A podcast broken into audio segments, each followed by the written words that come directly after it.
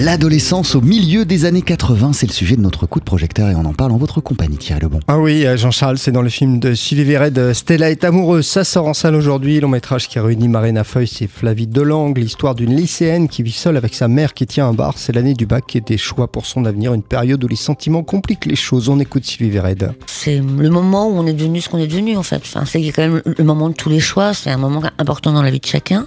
Et que je pense aussi que les films qui nous ont marqués dans l'adolescence, ils restent à comme les livres en fait. Donc on a vraiment, tout le monde a un rapport un peu, euh, comment dire, euh, ému à son adolescence quoi. Et je voulais vraiment restituer cette euh, l'énergie qu'il peut y avoir quand on a 17 ans, et que même s'il y a des obstacles, même si tout n'est pas facile, même si l'avenir paraît un truc vraiment insensé, complètement flou et qui fait peur.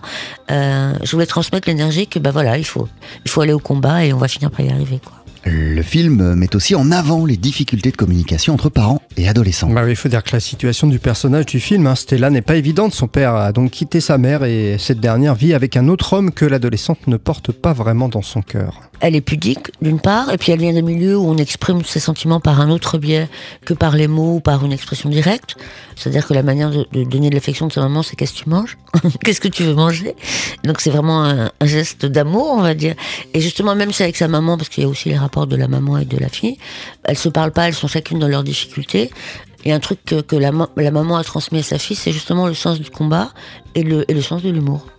La musique tient une place importante dans Stella est amoureuse. Bah oui, la façon dont la réalisatrice utilise donc la musique dans son film nous rappelle que les mélodies de notre adolescence tiennent une place particulière dans nos vies et que la période d'ailleurs des années 80 est spéciale elle aussi. Oui, c'est une période particulière et surtout en fait là c'est 83, 84, 85. Bon voilà, l'héroïne découvre les boîtes de nuit les bains-douches en particulier.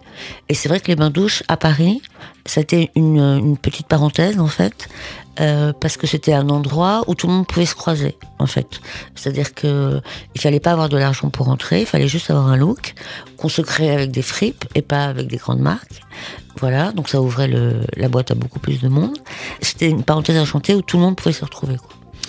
Le film de Sylvie Vered, Stella est amoureuse, ça sort en salle aujourd'hui. Merci beaucoup Thierry Lebon.